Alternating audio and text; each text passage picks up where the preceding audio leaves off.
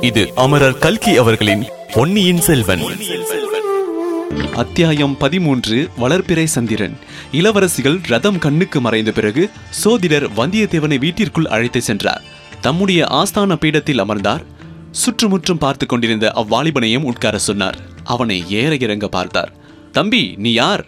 எங்கே வந்தாய்? என்று கேட்டார். வந்தியத்தேவன் சிரித்தார். என்னப்பா சிரிக்கிறாய்? என்றார்.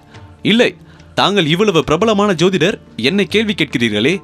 நான் யார் எதற்காக தங்களிடம் வந்தேன் என்று சோதிடத்திலேயே பார்த்து கொள்ளக்கூடாதா என்றார்.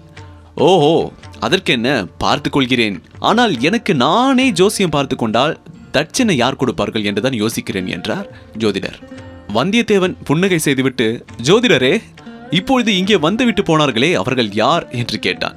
ஓ அவர்களா? நீ யாரை பற்றி கேட்கிறாய் என்று எனக்கு தெரிகிறது. தெரியும் தம்பி. தெரியும். நீ என் சீடனை பிடித்து இழுத்துக்கொண்டு உள்ளே நுழைந்த போது இங்கே இருந்தார்களே அவர்களை பற்றித்தான் கேட்கிறாய் இல்லையா?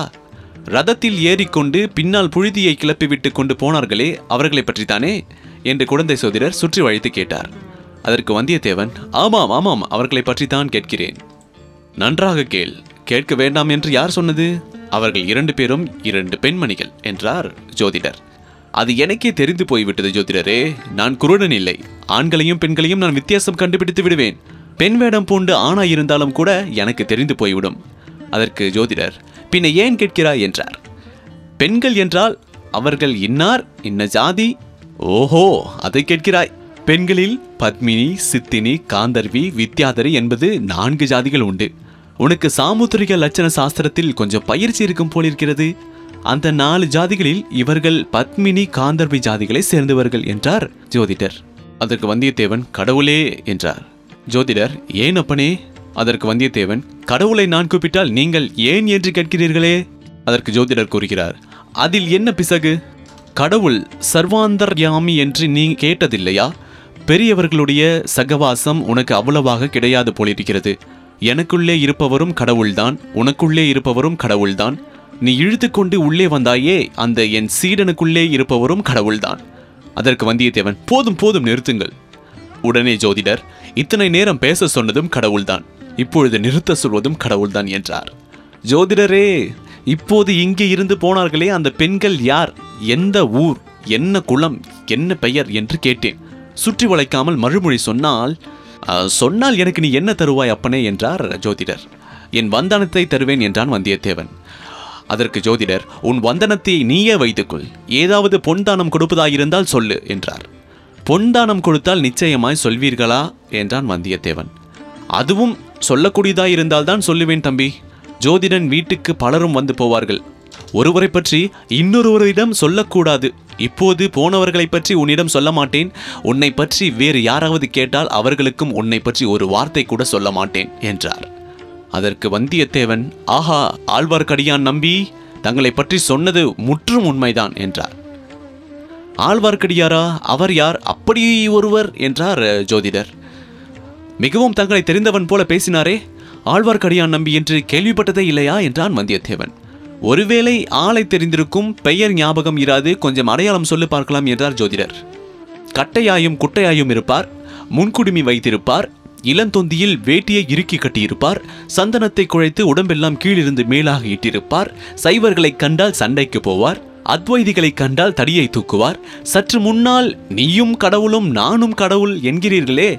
இதை ஆழ்வார்க்கடியான் கேட்டிருந்தால் கடவுளை கடவுள் தாக்குகிறது என்று சொல்லி தடியினால் அடிக்க வருவார் என்றான் வந்தியத்தேவன். தம்பி நீ சொல்வதையெல்லாம் சேர்த்து பார்த்தால் திருமலையப்பனை பற்றி சொல்கிறாய் போலிருக்கிறதே என்றார் ஜோதிடர். அவருக்கு அப்படி வெவ்வேறு பெயர்கள் உண்டா? என்று வந்தியத்தேவன் கேட்டான். ஊருக்கு ஒரு பெயர் வைத்துக் கொள்வார் அந்த வீர வைஷ்ணவர் என்றார் ஜோதிடர். ஆளுக்கு தகுந்த வேஷமும் போடுவாராக்கும்? என்றான் வந்தியத்தேவன். ஆஹா சமயத்துக்கு தகுந்த வேஷமும் போடுவார் தம்பி என்றார் ஜோதிடர். சொல்வதில் கொஞ்சமும் கற்பனையும் பொய்யும் கலந்திருக்குமோ? என்றான் வந்தியத்தேவன். முக்காலே மூன்றரை வீசம் பொய்யும் கற்பனையும் இருக்கும். அரை வீசம் உண்மையும் இருக்கலாம் என்றார் ஜோதிடர். ரொம்ப பொல்லாத மனிதர் என்று சொல்லுங்கள் என்றான் வந்தியத்தேவன். அப்படியும் சொல்லிவிட முடியாது. நல்லவருக்கு நல்லவர் பொல்லாதவர்களுக்கு பொல்லாதவர் என்றார் ஜோதிடர். அவருடைய பேச்சை நம்பி ஒன்றும் செய்ய முடியாது என்றான் வந்தியத்தேவன். நம்புவதும் நம்பாததும் அந்தந்த பேச்சை பொறுத்திருக்கிறது என்றார் ஜோதிடர். உதாரணமாக தங்களிடம் போய் சோதிடம் கேட்டால் நல்லபடி சொல்வீர்கள் என்று அவர் கூறியது என்று வந்தியத்தேவன் இழுத்தான். அதற்கு அவர் பேச்சில் அரை வீசம் உண்மை இருக்கும் என்றேனே அந்த அரை வீசத்தில் அது சேர்ந்தது என்றார் ஜோதிடர். அப்படியானால் எனக்கு ஏதாவது ஜோதிடம் ஆருடம் சொல்லுங்கள். நேரமாகிவிட்டது எனக்கு போக வேண்டும் ஐயா என்றார் வந்தியத்தேவன். அப்படியா அவசரமாக எங்கே போக வேண்டும் அப்பனே என்றார் ஜோதிடர். அதையும் தாங்கள் ஜோதிடத்தில் பார்த்து சொல்லக்கூடாதா? எங்கே போக வேண்டும் எங்கே போகக்கூடாது போனால் காரியம் சித்தியாகுமா என்பதை பற்றியெல்லாம் தான் தங்களை கேட்க வந்தேன் என்றார். ஜோதிடம் ஆருடம் சொல்வதற்கும் ஏதாவது ஆதாரம் வேண்டும். அப்பனே ஜாதகம் வேண்டும். ஜாதகம் இல்லாவிட்டால் பிறந்த நாள் நட்சத்திரமாவது தெரிய வேண்டும். அதுவும் தெரியாவிட்டால் ஊரும் பேருமாவது சொல்ல வேண்டும் என்றார். அதற்கு வந்தியத்தேவன் என் பெயர் வந்தியத்தேவன். ஆ வானர் குலத்தவனா? ஆமாம் என்றான் வந்தியத்தேவன். வல்லவரையன் வந்தியத்தேவனா? என்றார். சாட்சாத் அவனேதான் என்றார் வந்தியத்தேவன். அப்படி சொல்லு தம்பி முன்னமே சொல்லியிருக்க கூடாதா? உன் ஜாதகம் கூட என்னிடம் இருந்ததே தேடி பார்த்தால் கிடைக்கும் என்றார் ஜோதிடர். ஓஹோ அது எப்படி? என்றார் வந்தியத்தேவன் என்னை போன்ற ஜோதிடர்களுக்கு வேறு என்ன வேலை? பெரிய வம்சத்தில் பிறந்த பிள்ளைகள் பெண்கள் இவர்களுடைய ஜாதகங்களை எல்லாம் சேர்த்து வைத்துக் கொள்வேன். அதற்கு வந்தியத்தேவன் நான் அப்படியென்றும் பெரிய வம்சத்தில் பிறந்தவன் அல்ல என்றார். நன்றாகச் சொன்னாய். உன்னுடைய குலம் எப்பேற்பட்ட குலம்? வானர் குலத்தை பற்றி கவிவாணர்கள் எவ்வளவு கவிகளை எல்லாம் பாடியிருக்கிறார்கள்? ஒருவேளை நீ கேட்டிருக்க மாட்டாய் என்று நினைக்கிறேன் என்றார் ஜோதிடர். அதற்கு வந்தியத்தேவன் ஒரு கவிதையைத்தான் சொல்லுங்கள் கேட்கலாம் என்றார். ஜோதிடர் உடனே வானன் புகழுரையா வாயுண்டோ மாகதர்கோன் வாணன் பெயரெழுதா மார்புண்டோ வாணன் கொடி தாங்கி நில்லாத கொம்புண்டோ உண்டோ? அடிதாங்கி நில்லா அரசு என்று பாடினார். கவி எப்படி இருக்கிறது என்று கேட்டார் ஜோதிடர். கவி காதுக்கு நன்றாகத்தான் இருக்கிறது. ஆனால் என்னுடைய கொடியை ஏதாவது ஒரு மாட்டின் கொம்பில் நானே கட்டிவிட்டால்தான் உண்டு. அரச மரத்து கிளை மேல் ஏறி நின்றால்தான் அரசு என் அடியை தாங்கும். அது கூட சந்தேகம்தான். கணம் தாங்காமல் கிளை முறிந்து என்னையும் கீழே தள்ளினாலும் தள்ளும் என்றான் வந்தியத்தேவன் இன்றைக்கு உன் நிலைமை இப்படி நாளைக்கு எப்படி இருக்கும் என்று யார் கண்டது? என்றார் ஜோதிடர். தாங்கள் கண்டிருப்பீர்கள் என்று எண்ணி அல்லவா வந்தேன்? என்றான் வந்தியத்தேவன் நான் எண்ணத்தை கண்டேன்? தம்பி எல்லோரையும் போல் நான் அற்ப ஆயுள் படைத்த மனிதன் தானே. ஆனால் கிரகங்களும் நட்சத்திரங்களும் வருங்கால நிகழ்ச்சிகளை சொல்லுகின்றன. அவை சொல்லுவதை நான் சிறிது கண்டறிந்து கேட்பவர்களுக்கு சொல்கிறேன் அவ்வளவுதான் என்றார். கிரகங்களும் நட்சத்திரங்களும் என் விஷயத்தில் என்ன சொல்கின்றன ஜோதிடரே என்றான் வந்தியத்தேவன் நீ நாளுக்கு நாள் உயர்வா என்று சொல்கின்றன. சரியாக போச்சு. இப்போதுள்ள உயரமே அதிகமாயிருக்கிறது. உங்கள் வீட்டில் நுழையும் போது குனிய வேண்டியிருக்கிறது. இன்னும் உயர்ந்து என்ன செய்வது? இப்படியெல்லாம் பொதுவாக சொல்லாமல் குறிப்பாக ஏதாவது சொல்லுங்கள் என்றான் வந்தியத்தேவன். நீ ஏதாவது குறிப்பாக கேட்டால் நானும் குறிப்பாக சொல்லுவேன் என்றார் ஜோதிடர். நான் தஞ்சாவூருக்கு போகிற காரியம் கைகூடுமா கூடாதா? சொல்லுங்கள் என்றார் வந்தியத்தேவன். நீ தஞ்சாவூருக்கு உன் சொந்த காரியமாக போகிறதனால் போகிற காரியம் கைகூடும். இப்போது உனக்கு ஜெய கிரகங்கள் உச்சமாயிருக்கின்றன. பிறருடைய காரியமாக போவதாயிருந்தால் அந்த மனிதர்களுடைய ஜாதகத்தை பார்த்து சொல்ல வேண்டும் என்றார் வந்தியத்தேவன் தலையை ஆட்டிக்கொண்டு மூக்கின் மேல் விரலை வைத்துக்கொண்டு ஜோதிடரே தங்களைப் போன்ற சாமர்த்தியசாலியை நான் பார்த்ததே இல்லை என்றான். முகஸ்துதி செய்யாத தம்பி என்றார் ஜோதிடர். இருக்கட்டும் கேட்க வேண்டியதை தெளிவாக கேட்டுவிடுகிறேன். தஞ்சாவூரில் சக்கரவர்த்தியை தரிசிக்க விரும்புகிறேன். அது சாத்தியமாகுமா என்றான் வந்தியத்தேவன். என்னை விட பெரிய சோதிடர்களில் இருவர் தஞ்சாவூரில் இருக்கிறார்கள். அவர்களைத்தான் கேட்க வேண்டும் என்றார் அந்த ஜோதிடர். அவர்கள் யார் என்றான் வந்தியத்தேவன். பெரிய பழுவேட்டரையர் ஒருவர் சின்ன பழுவேட்டரையர் ஒருவர். சக்கரவர்த்தியின் உடல்நிலை மிக மோசமாயிருப்பதாக சொல்கிறார்களே அது உண்மையா? என்றான் வந்தியத்தேவன். யாராவது ஏதாவது சொல்வார்கள் சொல்வதற்கு என்ன? அதையெல்லாம் நம்பாதே வெளியிலும் சொல்லாதே என்றார் ஜோதிடர். சக்கரவர்த்திக்கு ஏதாவது நேர்ந்து விட்டால் அடுத்த பட்டம் யாருக்கு என்று சொல்ல முடியுமா என்றார். அடுத்த பட்டம் உனக்கும் இல்லை எனக்கும் இல்லை நாம் ஏன் அதை பற்றி கவலைப்பட வேண்டும் என்றார் ஜோதிடர்.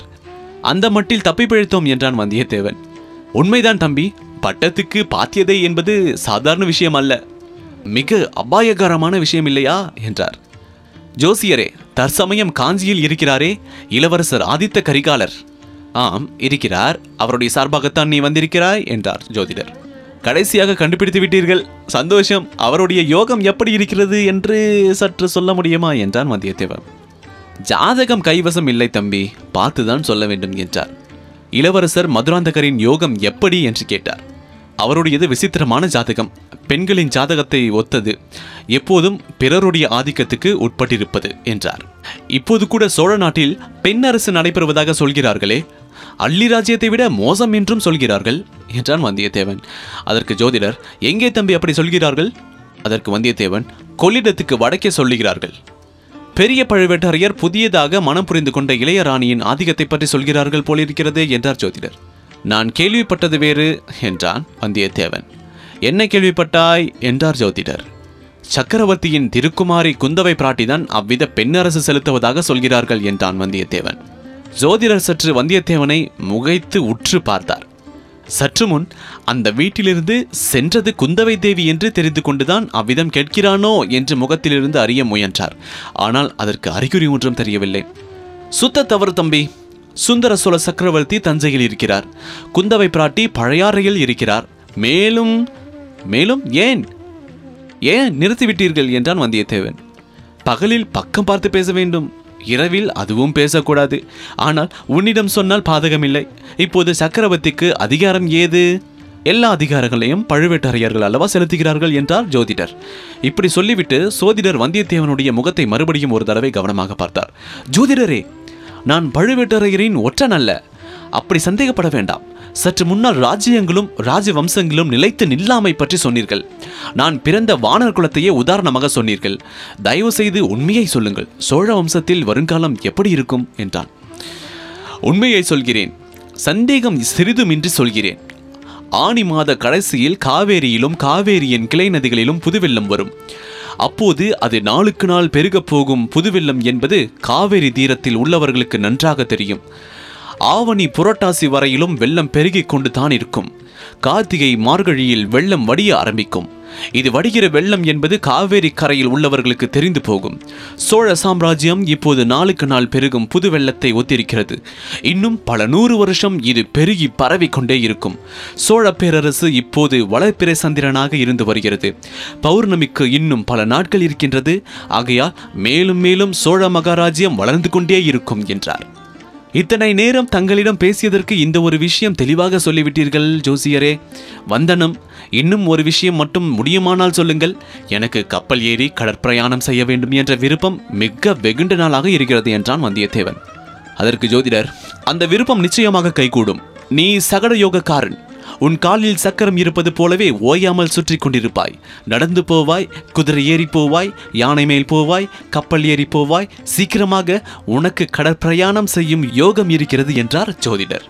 ஐயா தென்திசை படையின் சேனாதிபதி தற்சமயம் ஈழத்திலேயே யுத்தம் நடத்தும் இளவரசர் அருள்மொழிவர்மரை பற்றி தான் தாங்கள் சொல்லக்கூடுமா? கிரகங்களும் நட்சத்திரங்களும் அவரை பற்றி என்ன சொல்கின்றன? என்று கேட்டான். தம்பி கப்பலில் பிரயாணம் செய்வோர் திசையறிவதற்கு ஒரு காந்த கருவியை உபயோகிப்பார்கள். கலங்கரை விளக்கங்களும் உபயோகப்படுகின்றன. ஆனால் இவற்றையெல்லாம் விட நடுக்கடலில் கப்பல் விடும் மாலுமிகளுக்கு உறுதுணையாய் இருப்பது எது தெரியுமா? வடதிசையின் அடிவானத்தில் உள்ள துருவ நட்சத்திரங்கள் தான் மற்ற நட்சத்திரங்கள் கிரகங்கள் எல்லாம் இடம்பெயர்ந்து போய்கொண்டே இருக்கும். சப்த ரிஷி மண்டலமும் திசை மாறி பிரயாணம் செய்யும். ஆனால் துருவ நட்சத்திரம் மட்டும் இடத்தை விட்டு அசையாமல் இருந்த இடத்திலேயே இருக்கும். அந்த துருவ நட்சத்திரத்தை போன்றவர்கள் சுந்தர சோழ சக்கரவர்த்தியின் கடைக்குட்டி புதல்வரான இளவரசர் அருள்மொழிவர்மர். எதற்கும் நிலை கலங்காத திட சித்தமுடையவர். தியாகம் ஒழுக்கம் முதலிய குணங்களில் போலவே வீர புருஷத்திலும் சிறந்தவர். கல்வி அறிவைப் போலவே உலக அறிவும் படைத்தவர். பார்த்தாலே பசி தீரும் என்று சொல்லக்கூடிய பால்வடியும் கலைமுகம் படைத்தவர். அதிர்ஷ்ட தேவதையின் செல்வ புதல்வர். மாலுமிகள் துருவ நட்சத்திரத்தை குறித்துக் கொள்வது போல் வாழ்க்கையின் கடலில் இறங்கும் போது உன்னை போன்ற வாலிபர்கள் அருள்மொழிவர்மரை குறியாக வைத்துக் கொள்வது மிக்க பலன் அளிக்கும் என்றார். அப்பப்பா இளவரசர் அருள்மொழிவர்மரை பற்றி இவ்வளவெல்லாம் சொல்கிறீர்களே. காதலனை காதலி வர்ணிப்பது போல் அல்லவா வர்ணித்தீர்கள் என்றான் வந்தியத்தேவன். தம்பி காவிரி தீரத்தில் உள்ள சோழ நாட்டில் யாரை கேட்டாலும் என்னை போலத்தான் சொல்வான். அதற்கு வந்தியத்தேவன் மிக்க வந்தனம் ஜோதிடரே சமயம் நேர்ந்தால் உங்கள் புத்திமதியின்படி நடப்பேன் என்றார். உன்னுடைய அதிர்ஷ்ட கிரகமும் உச்சத்துக்கு வந்திருக்கிறது என்று அறிந்துதான் சொன்னேன் என்றார் ஜோதிடர். போய் வருகிறேன் ஜோதிடரே என் மனமார்ந்த வந்தனத்துடன் என்னால் இயன்ற பொன்தானம் கொஞ்சம் சமர்ப்பிக்கிறேன். தயவு செய்து பெற்றுக்கொள்ள வேண்டும் என்றான். இவ்விதம் கூறி ஐந்து கழஞ்சு பொன் நாணயங்களை வந்தியத்தேவன் சமர்ப்பித்தான். வானர் குலத்தின் கொடைத்தன்மை இன்னமும் போகவில்லை என்று சொல்லிக்கொண்டு ஜோதிடர் பொன்னை எடுத்துக்கொண்டார் இதன் தொடர்ச்சியை அத்தியாயம் பதினான்கு ஆற்றங்கரை முதலையில் தொடர்ந்து கேட்கலாம். இத்தொகுப்பினை உங்களுக்காக வாசித்து நான் RJ and DJ Muruga. Audio மற்றும் இதர் அப்டேட்ஸை தெரிந்து கொள்ள ஃபேஸ்புக்கில் என்ன ஃபைன் பண்ணுங்க. Facebook dot com slash Murugan dot radio மற்றும் இன்ஸ்டாகிராமில் என்ன ஃபைன் பண்ணுங்க. முருகன் டாட் டிஜே மீண்டும் சந்திப்போம். நன்றி.